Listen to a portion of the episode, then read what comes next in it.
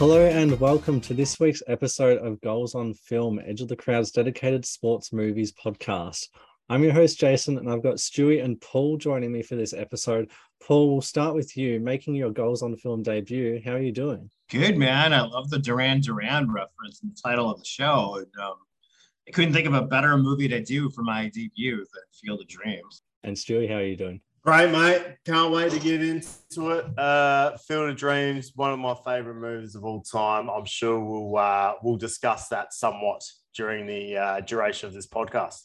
Yeah, and great to be doing it with my uh, after extra time buddy Paul. How you doing over there, Paul? Good, man. This is like um, you know, when the Jetsons meet the Flintstones, the cartoon crossover. We're doing after extra time meets um, goals on film. well, I'm glad to have you both here and we'll get into it. And actually, Stuey, do you perhaps want to lead us into this episode? Tell us what we're discussing today. Absolutely. So, of course, we're talking about Field of Dreams 2, the deadening. Um, Ray, builds a, Ray builds a baseball diamond um, after hearing a voice. Um, and uh, him and Annie and the little kid, I can't remember what her name is, uh, uh, become under attack from from uh, baseball zombies and uh, even the zombie of Terrence Mann comes back.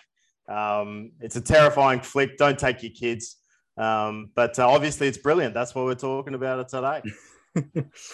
well, I do still love that idea, Stuey, and I have no doubt that movie will be made. Um, but we'll look at the original movie in this instance, if it's okay. Fine. Fine. All right. Uh, if you insist. I think it's a good reminder again to go back and listen to our previous episodes. That one, you had that idea on the Moneyball episode, I think. So, baseball. So, if you're listening to this episode, we've done a few baseball films now. So, go back and give them a listen, as well as all the others in the Goals on Film library. Absolutely. This week, though, we are looking at 1989 baseball drama Field of Dreams. The film tells the story of Iowa farmer Ray Kinsella, who, after tending to his corn crop, hears a voice telling him, If you build it, he will come. After seeing a vision, which includes a baseball field and shoeless Joe Jackson, thinking that he needs to build it to ease the pain of him and the other seven members of the 1919 Black Sox, the White Sox team who were suspended for throwing the World Series that year. The voices take Ray on a ride to see author Terrence Mann believing he's part of all of this after learning he wrote a character in one of his books after Ray's father um, and had once professed to playing with the Brooklyn Dodgers or wanting to play with the Brooklyn Dodgers. They drive to Minnesota after learning about Archibald Moonlight Graham, and Ray finds himself in 1972 and talks to Archie about his baseball career. Um, after learning all about this, on the way back home, the two pick up a hitchhiker, um, young Archie Graham, um, who joins the team, who joins the uh, the eight members of that 1919 White Sox team on the field that Ray uh, has curated and built, um, and basically gets his chance of playing in a baseball game. Um, all of this happens when uh, Ray is sort of under financial hardship as well, and uh, sort of prompted to sell the farm uh, based on this. But in the end, uh, the person that is giving him the hardest time about selling the farm, um, he can now see these baseball players and prompts Ray to not sell the farm anymore, thinking that there is value in all of this um, as we learn that people will come. People will come to see this baseball field and to see these players um, effectively come back to life and play a game on uh, Ray's farm uh, at the field. So, throughout all of that, uh, throughout the movie itself, what did you guys think of it? Uh, yeah, did what did you like about it? If there was anything that you didn't like about it, what was that? But I think that we've uh, determined that we all like this film, and it's a pretty good movie. Paul, please give us your thoughts, mate. That's why we got you here. You're the expert in the White Sox jersey yes, uh, the listeners can't see, but I am rocking a Chicago White Sox Field of Dreams game jersey. It was given away as a promotion last year. It was during their uh, first homestand after the first ever Field of Dreams game. So it's a replica, but it's the same thing. Um, I myself find the Black Sox scandal to be maybe the most interesting thing that's ever happened in the history of baseball. I find it to be definitely one of the most interesting things to happen in the history of sports.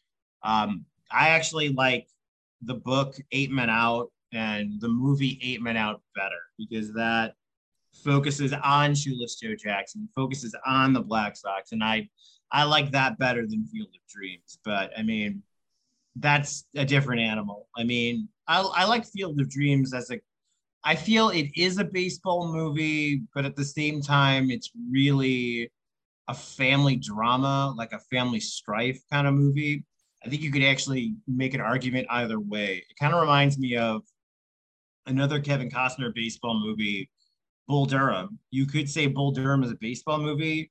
You could say it's a romantic comedy. It's kind of both. It's not, you know, it, it's a rom com. It's a baseball movie. This is. Um, I like Field of Dreams, um, and I'm trying to remember Field of Dreams as just the movie that I saw in the late 80s and remembering when I got to go there in the year 2000 and remembering it for that because unfortunately, I, not of anything that's wrong with the movie. It's not the movie's fault, but it's kind of ruined for me now.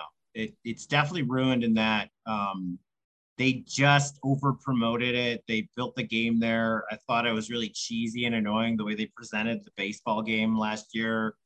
Um, again, that doesn't take away from the film. It's just what what Major League Baseball has done, what Kevin Costner himself has done. You know, the way he took like forever to walk out into the field through the corn, the way his interview lasted forever during the game. It, it's, you know, I try to separate all of that and um, I, I think it's like a B plus, A minus kind of movie.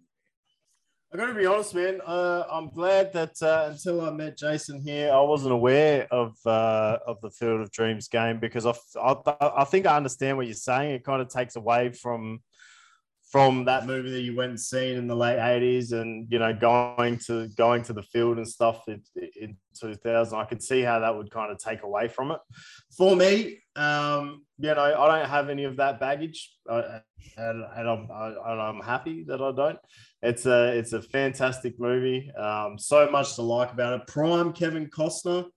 Um i think the annie the, the wife mm-hmm she's got to win the award as potential best wife of, of all time to let uh, Ray get away with all this nonsense during the film. Um, oh my god, yeah. That's the most far fetched part of the film. It's not. It's not ghosts coming back to life. It's. it's and um, you know, I, am a sucker for James Earl Jones, um, and you know, he softens a little bit throughout the movie, but uh, angry Terrence Mann at the start of the movie is uh, is fantastic. Uh, I like it when when Ray's pretending to have a gun, and uh, and the Terrence Mann character just picks up this baseball bat and says, "Well."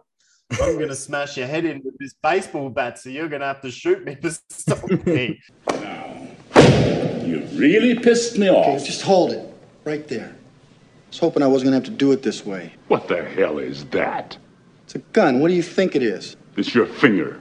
No, it's not. It's a gun. Yeah, let me see it. Get out of here. I'm not gonna show you my gun. Now look, I'm not gonna hurt you. I just need you to come with me for a little while and what are you what are you doing?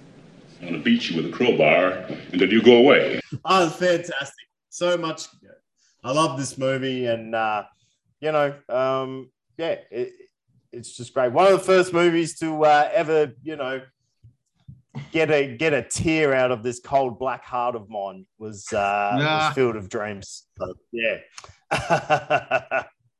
no, I think that this movie is just like such a mesmerizing film. Um, and like the way the reason why I like it so much is that like it doesn't entirely need dialogue in certain parts to like make you feel something um, and make you feel like you know connected to the movie about like what's happening.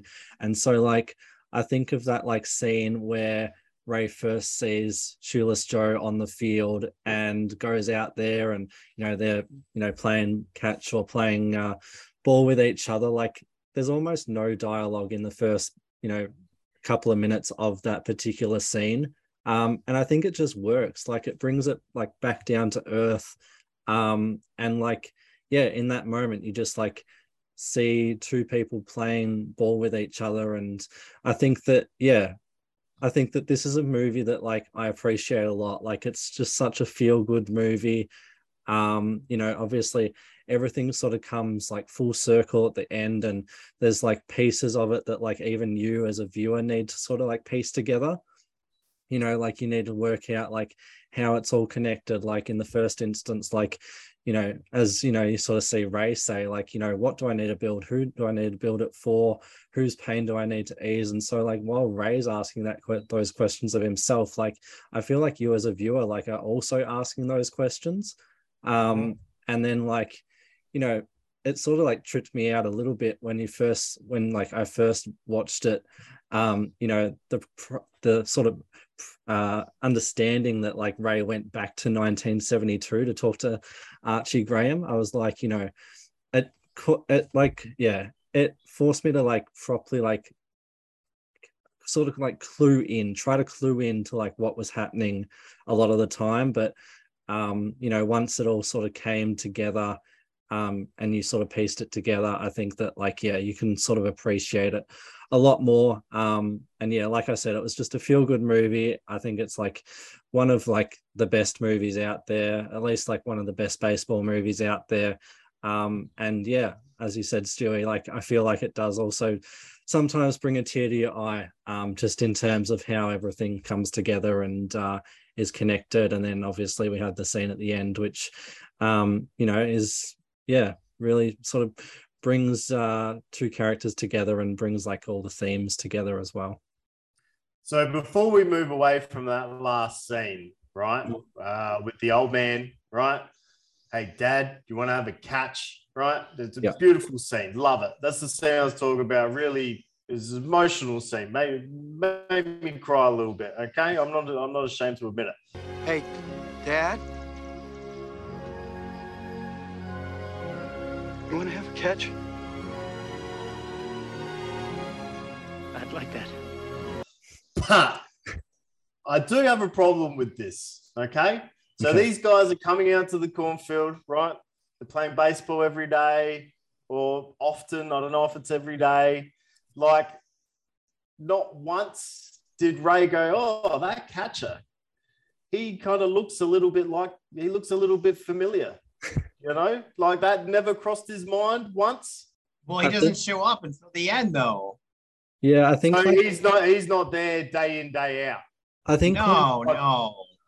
Yeah, I think like originally, like it was those eight White Sox players, and uh, John wasn't part of that. But then when like towards the end, when Ray and Terrence get to the field again, and he sees like that there's enough people to play a game, I think that players. that's when John becomes a- one of the players. Um, and obviously, if he hides behind cat behind catches uh, equipment, then you know it's not as easy to point out that that's his father unless he takes it off like he did. Okay. Well, there is a line Ray does say. He's like, "There's only eight of them, so they can't have an actual game." Yeah. Mm-hmm. And then it's later when, yeah, when um when uh you when know they come back with Archie and there's more players. Right. And then I, I love um, my favorite character in the film is, you know, R.I.P. Ray Liotta, who we lost, legend among legends. I thought he nailed it as Shoeless Joe Jackson. I thought he was awesome. I like the part he's like, yeah, you know, Ty Cobb wanted to play, but we couldn't stand this son of a bitch when he was alive. So we told him to stick it. Ty Cobb wanted to play. None of us could stand a son of a bitch when we were alive, so we told him to stick it.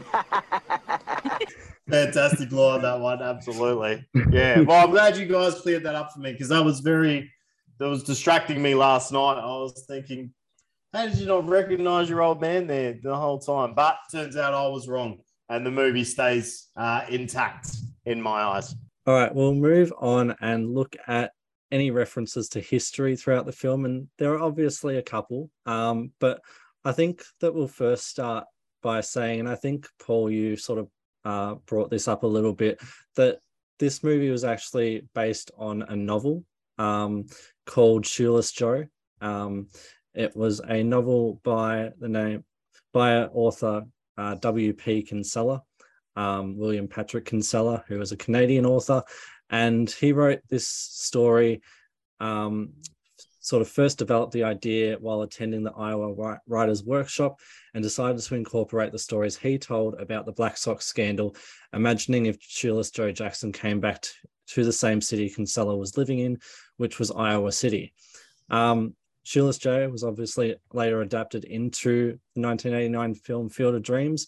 Um, the original working title for Field of Dreams was Shoeless Joe, similar to the name of the book, but the original title of the book was actually Dream Field, um, but the publisher renamed it Shoeless Joe. So I think that it still does come back to obviously that original title of the book, um, what the title of this movie came to be. Um, but we have a character in Field of Dreams who is Terrence Mann, who's the author. Um, and W.P. Kinsella based Terrence Mann on J.D. Salinger. So Terrence Mann didn't, oh, sorry, W.P. Kinsella didn't want to properly mention J.D. Salinger in his book or in this movie. And so he created a wholly imagined character um, based on the Catcher in the Rye author. Um, and yeah, I think that it was basically, he said that you know, I made sure to make him a nice character so that he couldn't sue me, um, which I think says a little bit about how, like, you know, JD Salinger uh, operated or how, like, he was sort of perceived um, at the time. And, like, I look at that, like, PTA meeting when, you know, the parent, like, is criticizing the book. And so I feel like some of uh, JD Salinger's books, like, have those themes as well. So I think that, like, there's that sort of connection with that. Yep the Nazi bitch. She wanted to burn the books. Yeah. Well, your husband plowed under his corn and built a baseball field. Now, there's an intelligent response. Annie. The weirdo.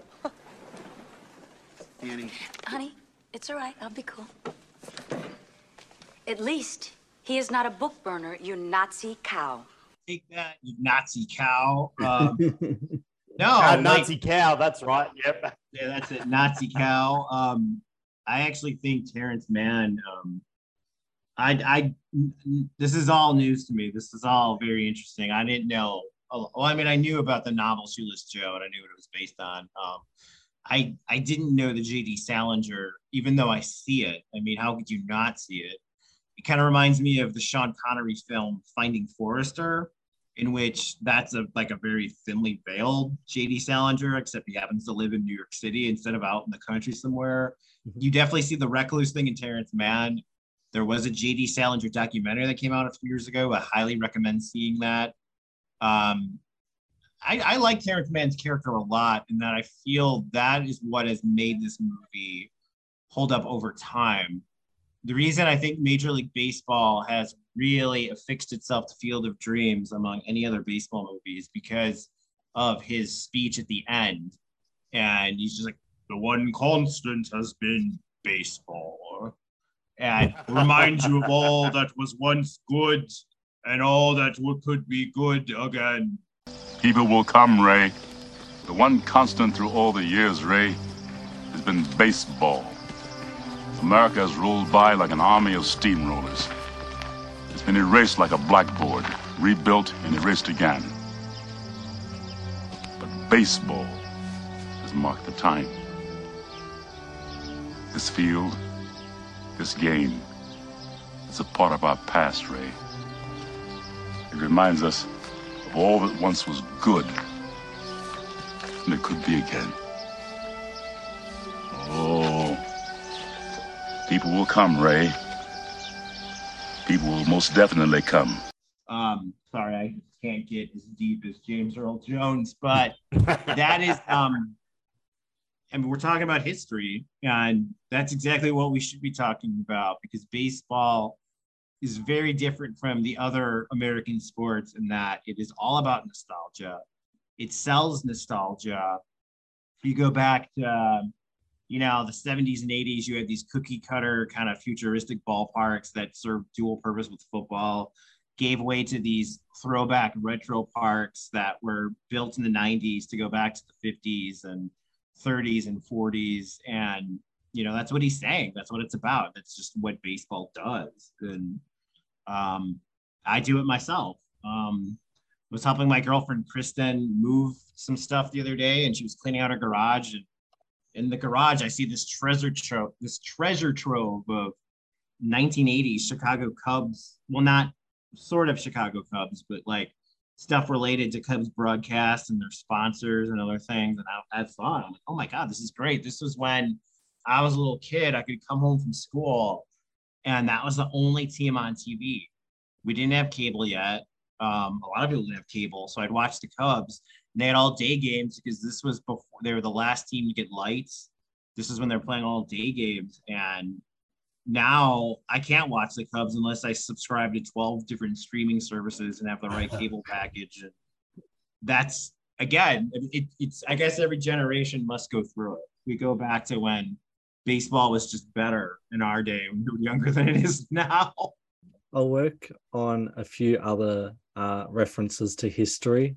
Um, so you obviously had the character of Archibald Moonlight Graham. Um, the people Terrence Mann is interviewing at the bar in the movie are actually people that knew the real Doc Graham. Um, they found out about the movie and the inclusion of Doc Graham's character, and they drove out from Chisholm, Minnesota to Iowa to tell these stories and share these stories about Doc Graham to Terrence Mann um, for the benefit of the film, um, which I think is really interesting that they would, you know, go that length to do. Um, but Moonlight Graham was a real baseball player, um, as you know, sort of see it in the movie. He did play one game uh, with the New York Giants on June 29, 1905. Following that one game, he continued playing professionally until the 1908 season, mostly in the New York State League until retiring at the age of 30. So obviously, yeah, the real the character of Moonlight Graham uh, was real, but I think that in the movie they sort they say that his one game or his career sort of finished and ended in 1922. So there was a slight inaccuracy on that part, but I think that in terms of like understanding that that was a real character, um, you know, the film definitely conveyed that and conveyed that he only had one appearance and had no at bats like it was in the movie too. So I think the question that the people want to know with regards to Moonlight Graham is uh, did he really carry an umbrella around to beat off uh, potential girlfriends so his wife would get upset? well, I think that uh, every time that he was like, "Oh, I've been out too late," my wife might think that I've got a girlfriend. I think that he would stay faithful and he would ward off uh, any advances from other women. Um, yeah. What a great character! In the movie, old Moonlight Graham. Fantastic. Yeah. Loved him. He was so good in that movie. Really, really good. Apparently, um, they wanted James Stewart to play Moonlight Graham, but mm-hmm. uh, he passed on it. He said, nah, stupid script, never make any money. Didn't want to do it. So, you know. Yeah, well, I, I, I, hear, I hear that James Stewart, you know, it, it turned out all right for him anyway. Like, you know, didn't wasn't a detriment to his career or anything. Yeah. Burt Lancaster's final film role ever. Really? Yeah, right. Interesting. I didn't know that. Well, like, yeah, you mentioned there that um, you know, he was uh or like the other people that were sort of approached to do this movie.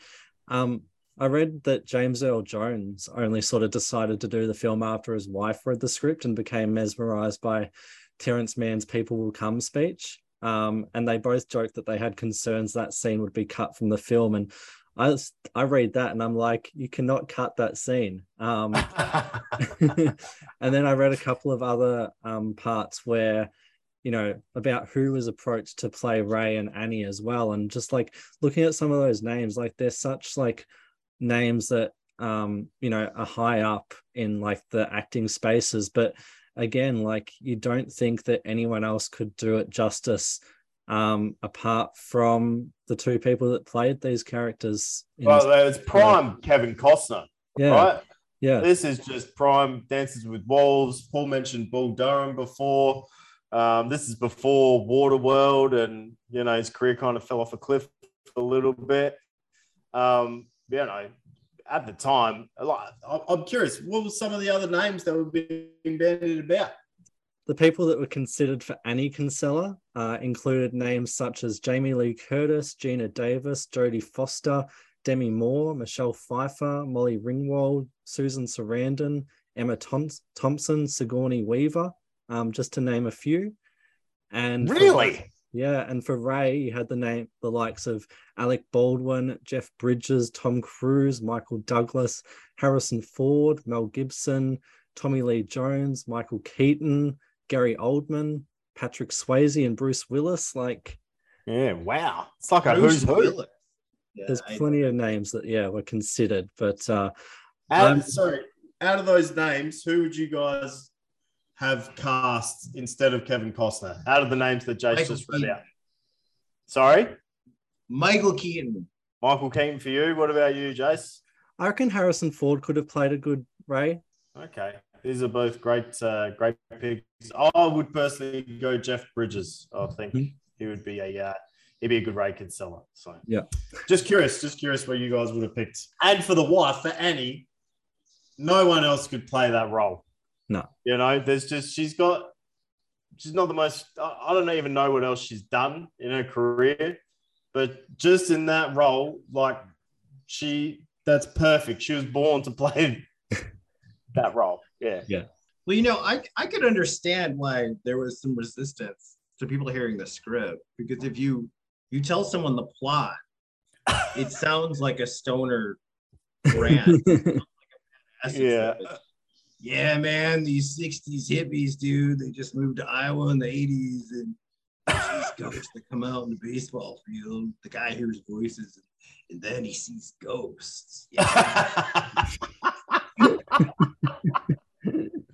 Yeah, yeah. What are these ghosts? Like, well, he doesn't know what to do, man. They're not telling him. He's got to figure it out.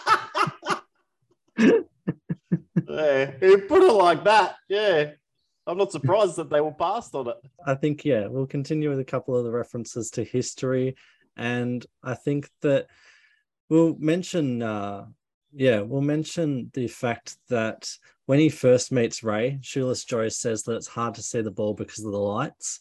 And Ray explains that owners put lights in so that night games could be played and that teams could make more money. And Shoeless Joe replies, "Ah, owners, um, with a bit of a disgusted, sort of dismissive tone. What's with the lights? Oh, all the stadiums have them now. Even Wrigley Field. Makes it harder to see the ball. Yeah, well, the owners found that more people could attend night games. Owners.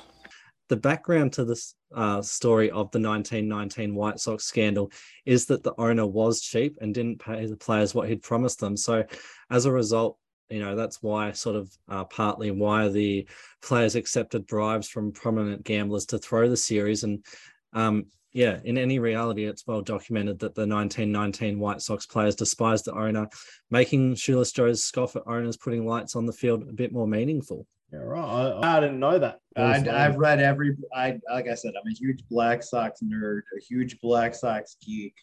Um, I've followed a lot of it very closely. Um, what I found is, um, you know, what Jason said is is spot on. That's true. Um, Charlie Comiskey would make the players launder their own uniforms.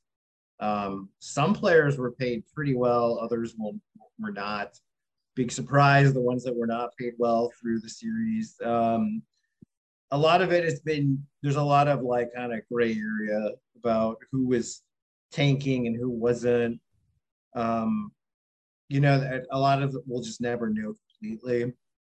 But the thing about Shoeless Joe Jackson is that he really is considered to be Mount Rushmore baseball player all time, like Babe Ruth, Hank Aaron, but he'll never be put in that pantheon because of what happened, what he did, or basically, it seems to be the consensus was he he knew about the fix, he was in on meetings, but we don't know if he, and that's addressed in the film very directly.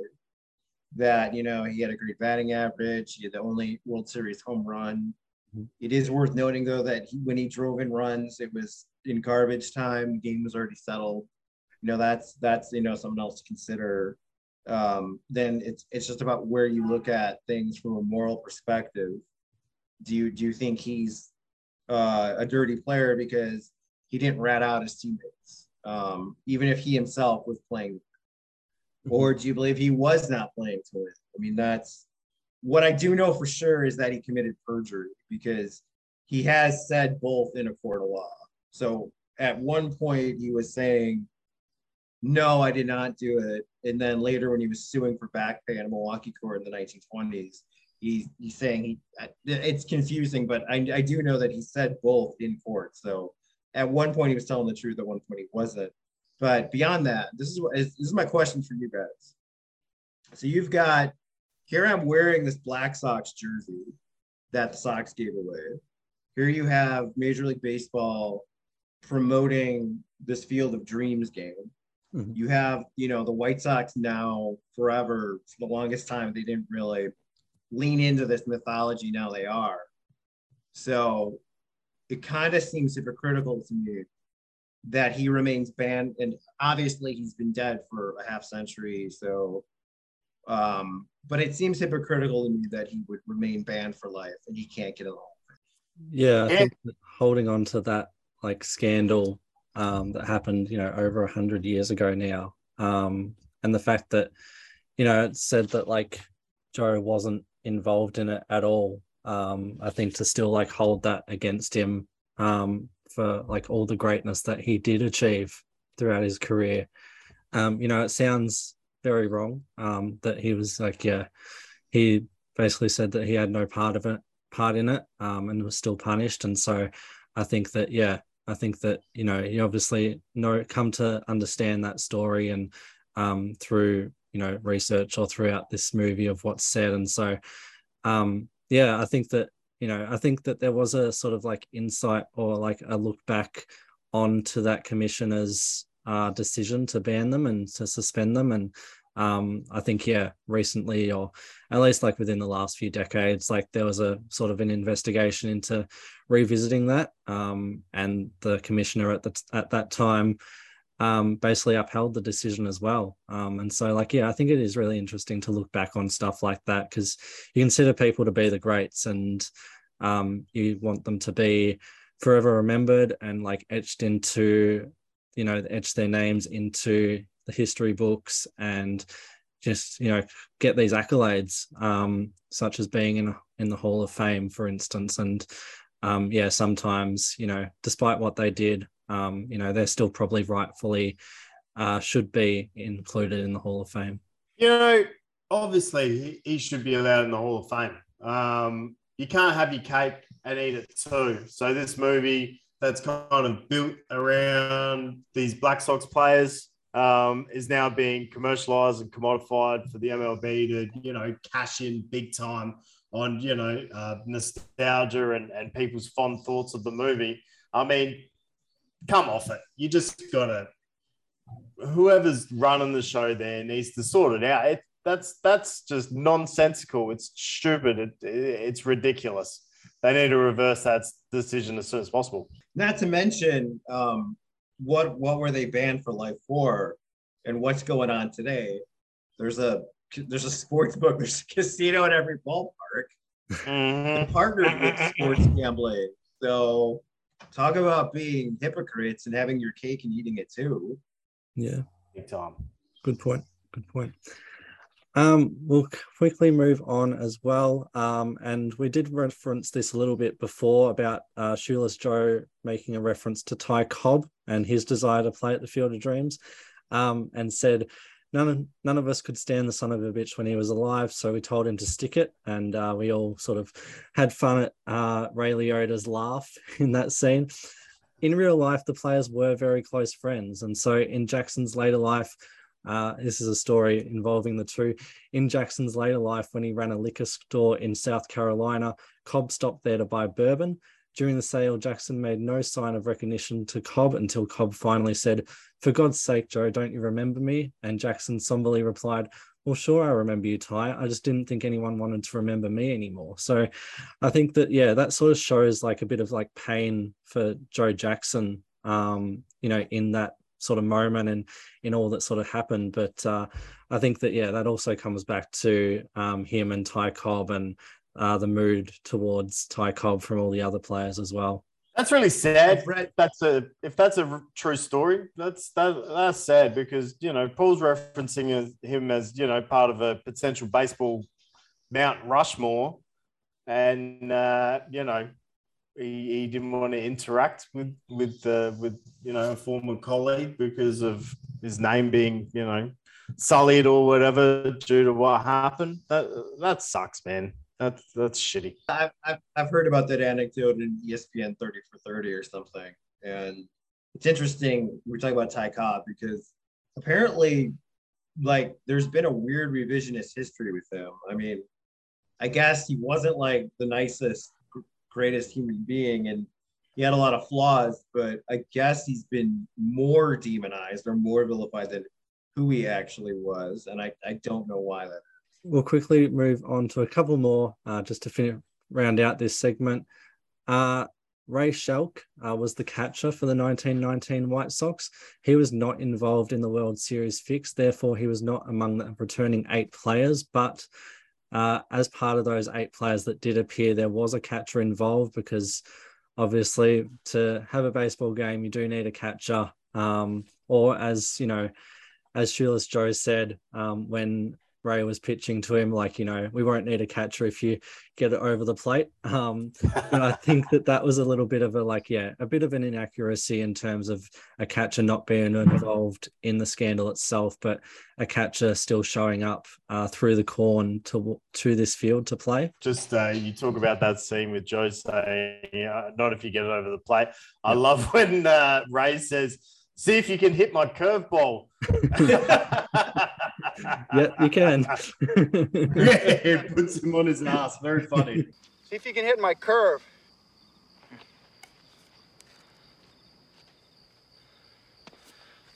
Oh. Yeah, yeah, you can hit the curveball. Put one right here, huh? Right? Right.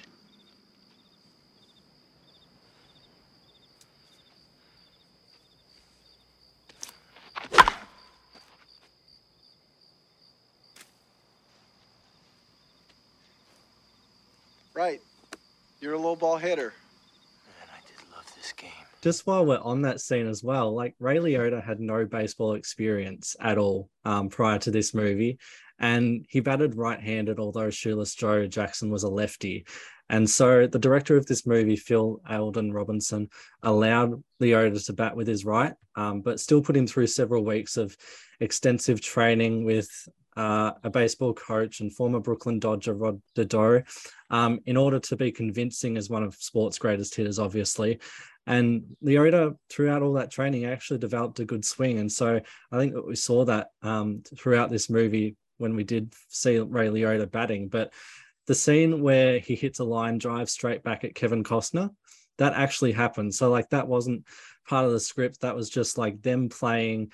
And he just so happened to hit a line drive back to Costner that uh, knocked over the bag of baseballs next to Costa um, Costner, and so that was essentially just sheer luck. Um, and I think that that was like uh, that's one of the scenes that you remember as well. Um, and so I think that yeah, I think that the ability to like for like this movie to like sort of have scenes uh, that appeared to be just luck, you know, like one shot scenes or scenes where like they needed to properly finish filming within a certain time. Like I kept on having uh, a few looks at different instances of, uh, you know, I think especially the scene like at the end um, where Ray and his father are having a catch, like I'm pretty sure that was all like one scene. Like they only had like such a short time to get it right. And um, Kevin Costner was like really concerned about dropping the ball and making it feel like, you know, the magic of that scene was lost.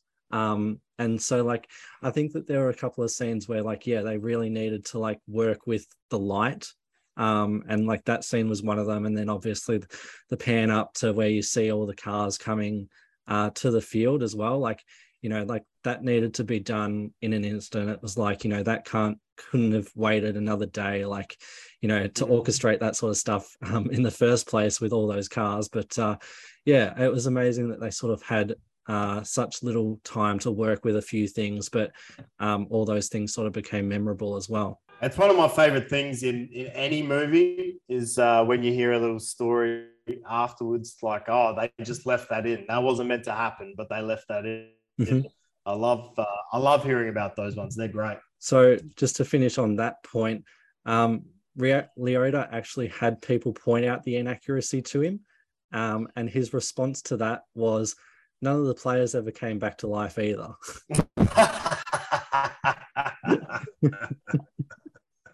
Fantastic. But they will in Field of Dreams too, the zombie apocalypse. yeah. exactly. Get around it, Paul. It's going to be big. I mean, we referenced that final scene as well. Um, and I think that, yeah, we'll just touch on it. Um, so the final shot of the film was a big community event enlisting 1,500 volunteers to drive their vehicles uh, for only a brief time. So, yeah, could both the headlights and the blue of the sky be shown in one shot? Uh, the first take was too bright. On the second shot, the lighting was perfect, but the camera f stop was messed up.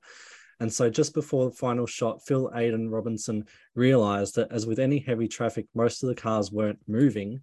Uh, and so they would just look like lights on posts. He relayed a quick instruction through the local radio station flash your high beams on and off. So, though the cars weren't moving, this simulated the appearance of uh, the appearances of lights passing behind obstructions to perfect effect. Clever. Man, I wouldn't have thought of that. Yeah, that is that's one thing about going to Dyersville.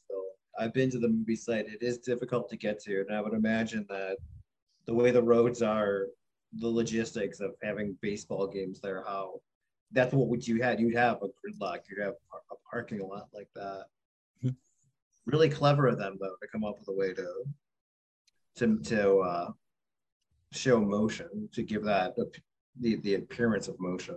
Uh, we'll move on now and looking at we've looked at like the references to history throughout this movie, but we'll look at the way that this movie has sort of uh, implemented itself into real life. And so, Paul, you mentioned it a little while ago that the MLB have now created the Field of Dreams game. Um, it's a regular season game played uh, basically at the Field of Dreams site in Dyersville in Iowa. Um, obviously, not played on the field that was built for this movie, but they did construct a 8,000 seat stadium um, just you know, a little uh, while down the track, um, still on the farm itself, but uh, sort of just behind the corn. Um, and the first edition of this game was played on August 12, 21, with the Chicago White Sox and the New York Yankees. And the White Sox won nine to eight. Uh, that was based off of a uh, Tim Anderson uh, walk-off home run, a two-run walk-off home run. Um, after the Yankees came back and took the lead in the top of the ninth from home runs with home runs from Aaron Judge and Giancarlo Stanton. Um, so I think that, yeah, I think that it's important to sort of look at the effect of this movie um, on real life and still like, you know, 30 years or uh, 20 years down the track as well. Um, and now we get a MLB at Field of Dreams game. And uh, obviously, this game is happening again. Uh, it's scheduled for August 11. Um, so basically next week. Um, and that one will be between the Cincinnati Reds and the Chicago Cubs. But yeah, I think that it's really important to sort of look back on like the influence that this movie has on real life and uh, the influence that, you know, MLB could sort of like, I guess, like, yeah, you sort of uh, alluded to it as well, like take sort of take advantage of um, because they know that like this will create a big spectacle uh, essentially. And so I think that, uh, yeah, I, I don't know. Like I I love the spectacle of last year's. Um, I think that in part, like you know, you had an Aussie appear in it um, as well. Like Liam Hendriks pitched for the White Sox in that top of the ninth, and you know, essentially gave up like a save opportunity, but was still credited with the save in the end. So um, it's good to like have that bit of history like on Australian sides.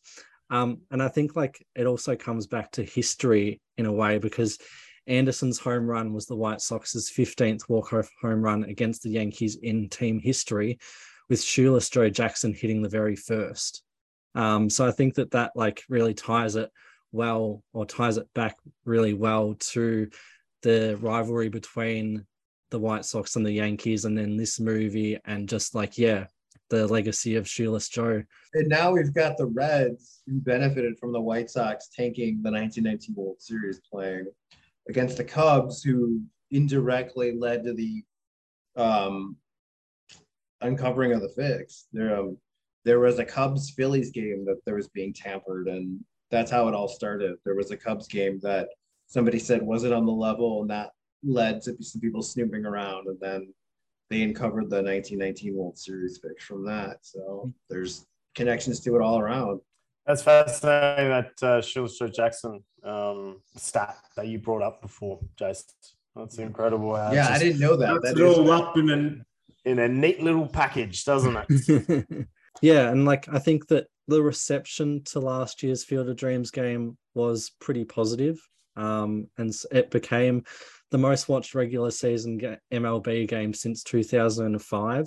Um, and so I think that, yeah, there were a couple of commentators that said, you know, they weren't sure if the MLB could have done an event better than the Field of Dreams game. Um, you know, obviously, it was such a uh, great game with the White Sox with the walk off win and just like that sort of like, yeah, the progression of how the game went. Um, but I think that uh, such a large part of it was, you know, the fact that they built a stadium purely for this, and you know, like it might only be used once a year for MLB uh, fixtures, but I'm pretty sure that, um, uh, like you know, a local team plays there, or at least like a local team played on the field at the farm, and so like I assume that a local team would travel here and you know play games on the field. Um, so it's not just like a built for a one-off game um, once a year. And so I think that, yeah, what it really is, and like, you know, we talked about the spectacle, is like just everything that came with it, like the scenery, the park itself, um, the people involved, the vibe that was around. Like it just seemed like a perfect sort of nod to the movie itself. Um, and I don't think that you're going to forget the scenes of like all those players from the Yankees and the White Sox. And then obviously you had Kevin Costner there as well, like emerge from the corn towards this stadium, towards the field. And so, like, you know, reminiscent and reflective of the movie itself.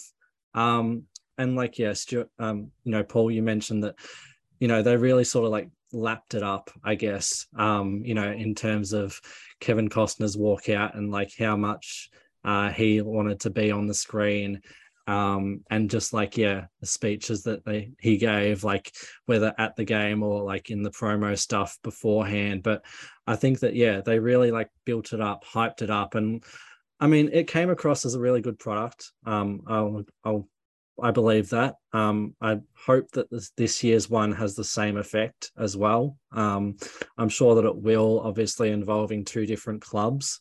Um and so like two different teams can experience this two different sets of fans can experience this and then the people of iowa like you know there's no major league team in that uh, region. So like for them to get this sort of game once a year i think that the fans will still flock to this stadium. And so i think that yeah i think that this field of dreams game is like really important in terms of like the structure of how it was created. Um, you know, they wanted it in 2020 originally, but to get it up and running last year uh, was a really important step. Um, and yeah, I think that this will become a regular fixture going forward. And yeah, I'm excited to see how they uh, continue that. And obviously, last year's with the hype, I just wonder like how they're going to sort of continue that hype um, throughout the years as well. Yeah, my one complaint would be that they need to stick to a theme when they're there. Like they had the old timey scoreboard and a lot of old timey imagery, but then they've got like modern music and like the mixing of errors and stuff. Just in ex- continuing this, uh, looking at the actual site of Field of Dreams and the farm itself, uh, Don Lansing, the owner of the property that was chosen, uh, agreed to let the production reconfigure his house and open it up inside to accommodate cameras and equipment. He was paid $12,000 for his consent. And as part of that, an air conditioning system was installed, a porch was built, the floors were leveled. And so I think that, and obviously, like nowadays as well, you can obviously attend this site. Um, it's become like this big attraction. And Paul, you said that you went uh, about 20 years ago as well. And so I'm sure that it's changed since then as well. But I think that you know the fact that you can go to this site you can see the house you can play on the field you can even like stay inside the house as well. Um i think that yeah obviously it just um you know can, circles back to like creating all that hype and like all that marketing from the movie um, and like you know taking advantage of seeing people that want to come here and spend their time and just like take it all in. Um, but yeah like i'm sure that even when you visited 20 years ago paul like it's changed a lot since then as well. And obviously we have the mlb at field of dreams game but i think that yeah what were your like experiences of going there and what did you sort of like uh you know do while you were there? Did you play a game? No i, I did play catch with my dad. Um I, I went there with my parents um 20 years ago. And i um i don't remember the house being open at the time maybe it was but i didn't go inside. I just went to the field. And um but i do remember it was a big tourist attraction.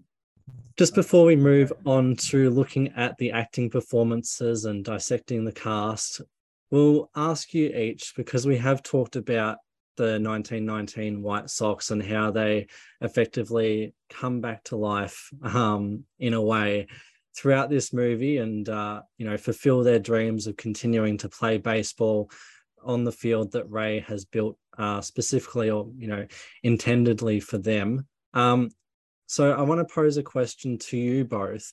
If there was a baseball player, either dead or alive, current or former, that you would want to have a throw with or have a bat with, uh, yeah, who would it be and why have you picked that person?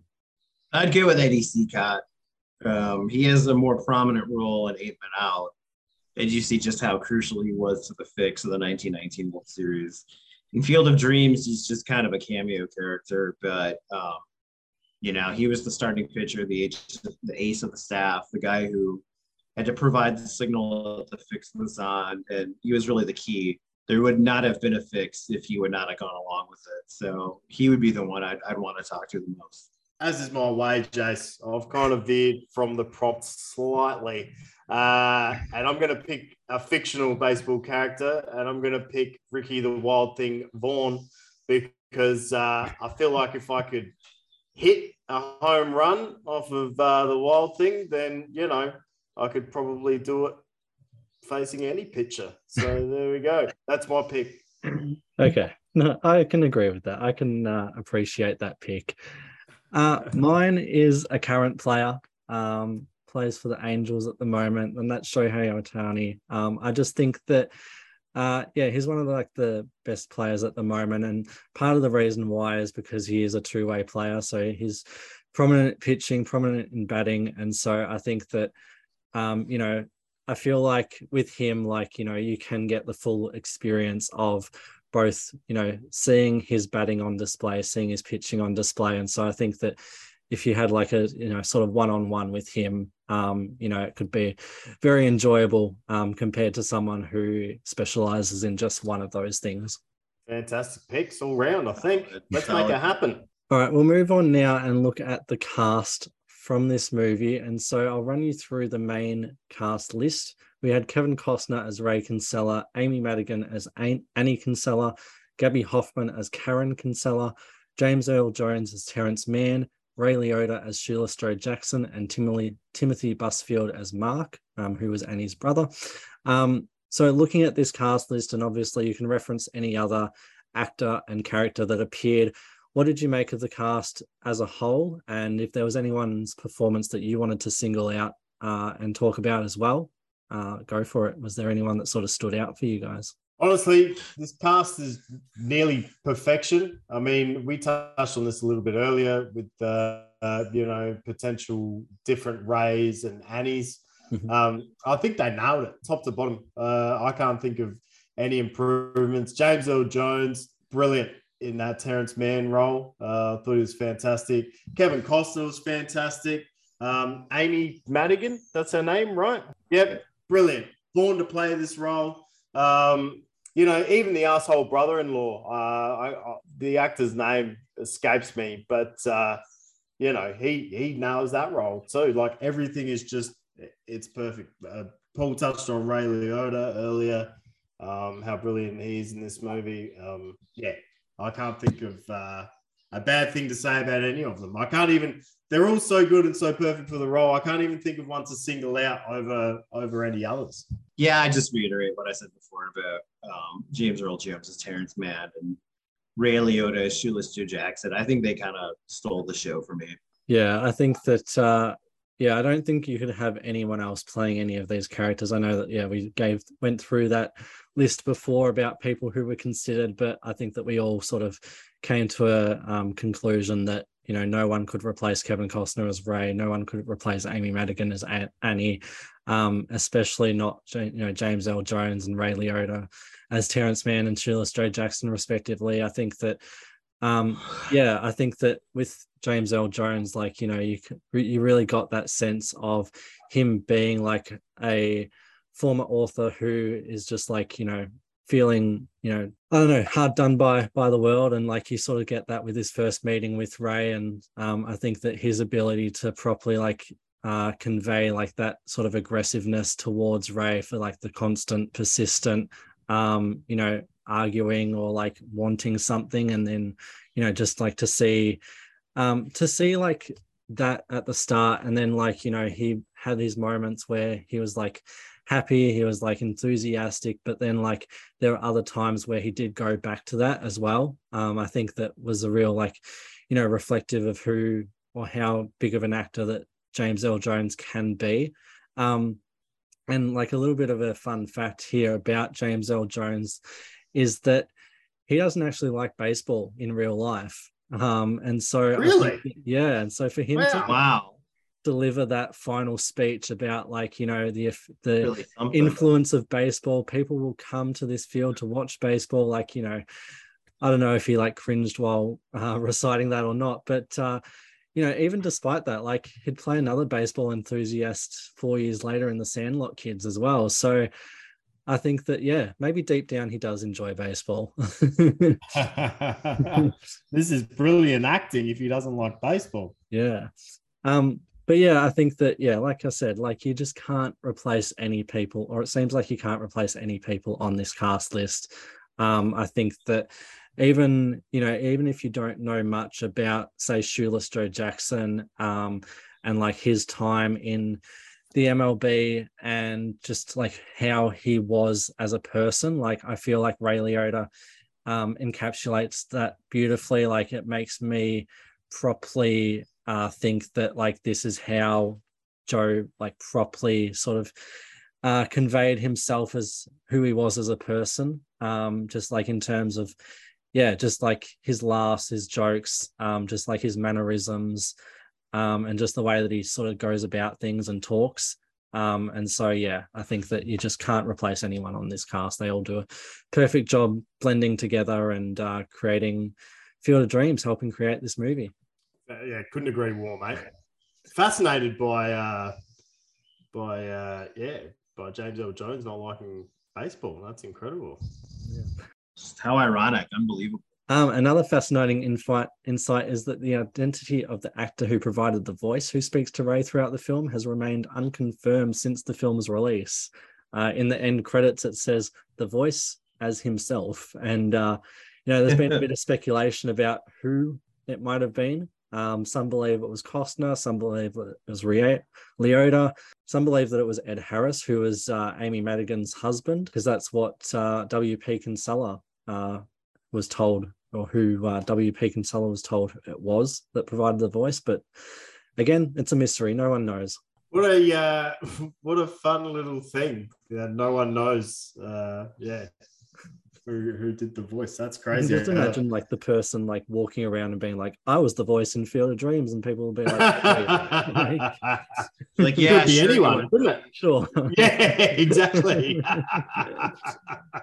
All right, we'll now move on and look at if there was any relatable character in the film that you guys saw, whether it was the character overall or maybe it was a particular aspect or characteristic of a certain character, or maybe it was just a line that the character said throughout the movie that you saw yourself being like, yep, I agree. Or like that's something that I would say.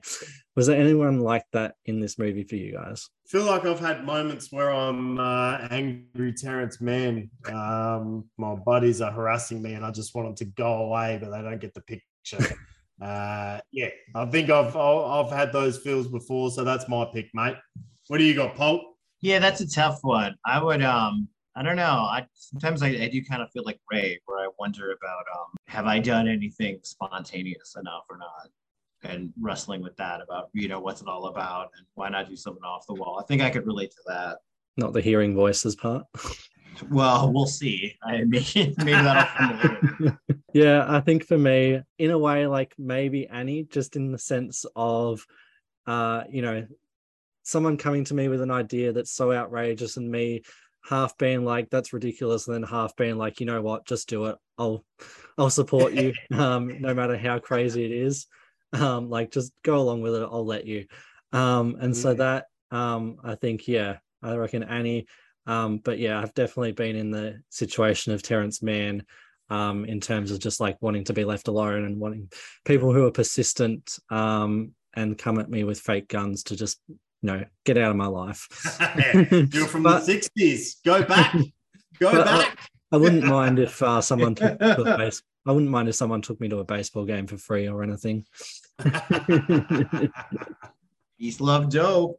All right, and just in closing now, we come to our final prompt, our final segment, and it explores the question if you could have a baseball movie get made, what would it be and why? So, have either of you thought of an idea for this? And if so, what have you got? Cubs 2016 World Series. It's time. Mm-hmm. I have not given this any thought, Jace. I'm sorry. Um, let's go. Way to prepare, Let's just- Stuey. that's a constant. Let's just go with. Uh, let's just go with. Uh, I've got nothing. Oh my goodness. uh, well, actually, yeah. Let me uh, let me fix up a previous one that uh, Paul brought to our attention. There is actually already a Major League Three, and apparently it's nonsense. It's one of those uh, you know off-brand uh, sequels. So let's do a proper Major League Four sequel. Let's bring everyone who's alive back um, in whatever state they're in, and uh, let's let's see a story of uh, you know let's have a bit of life imitating art or art imitating life with uh, you know Ricky the Wild Thing Vaughn uh, mirroring Charlie Sheen's uh, just craziness and uh, trying to get him back on track for one last uh, go around the diamond. How about that? Major League Four. Love it. My idea, uh, I always like to bring a bit of an Australian flavour to this. And so my idea is Genevieve Beacom. Uh, she is a 17 year old pitcher um, who plays in Australia and for Australia uh, in junior teams. And she became the first female pitcher to play for a professional baseball team earlier this year when she made her debut for the Melbourne Aces um, who is an Australian Baseball League team um, when they competed in the Melbourne Challenge against the Adelaide Giants earlier this year.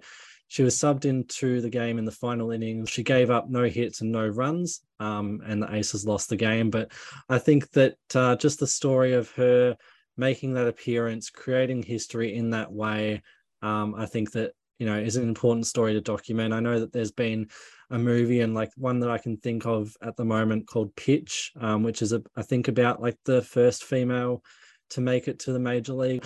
I feel like this could be similar to that, um, just but just give it a bit of an Australian flavor. Um, and maybe if you want to turn it into a documentary, just to change it up from that uh, aforementioned movie, that could be a good idea. I love how you bring an Australian twist to it, Jace, almost without fail every week. And uh, I think it's fantastic. That does now bring us to the end of the episode. So, Stuey, Paul, would you like to share your social media handles with anyone and uh, maybe uh, where anyone else can find you? yeah, just check out uh, the sportsbank.net. Um, you can find me on Twitter at Paul M. Banks, on Instagram at Paul M. Banks, although that one's private. So probably better off finding me at at Sportsbank Official on Instagram. That is the Instagram account for the site. And of course, my cat's account at Otis Ginger Tabby. You can hear me on After Extra Time. I even uh, even pop in for a uh, bit of a guest spot on Ascending Olympus uh, this week. Um, Commonwealth Games, Australia dominating, fantastic, beating the Kiwis all the time. It's what we love. Um, you can find me on socials at Stuey the Sports Guy on Instagram and TikTok, and at Stuey is sick of it. Almost forgot my own handle then. How weird. At Stuey is sick of it on Twitter as well. Your cat doesn't have its own Instagram. Not yet. In construction. Uh, and you can find me on both Twitter and Instagram at Jase Irvs. You've been listening to Goals on Film. You can find Goals on Film on Twitter and Instagram at Goals on Film Pod. Goals on Film is part of the Edge of the Crowd network. You can find Edge of the Crowd on Twitter, Instagram, Facebook, LinkedIn, TikTok, and YouTube at Edge of the Crowd. You can also view any of our stories, be it sport or culture, bit of politics, at our website, www.edgeofthecrowd.com. And of course, it is the Commonwealth Games at the moment. So we will be doing daily recaps of the top nine moments and also keep tuned to our dedicated podcast, Ascending Olympus. You can find them on Twitter and Instagram at Ascending Ollie Pod. Until next week, thanks for tuning in.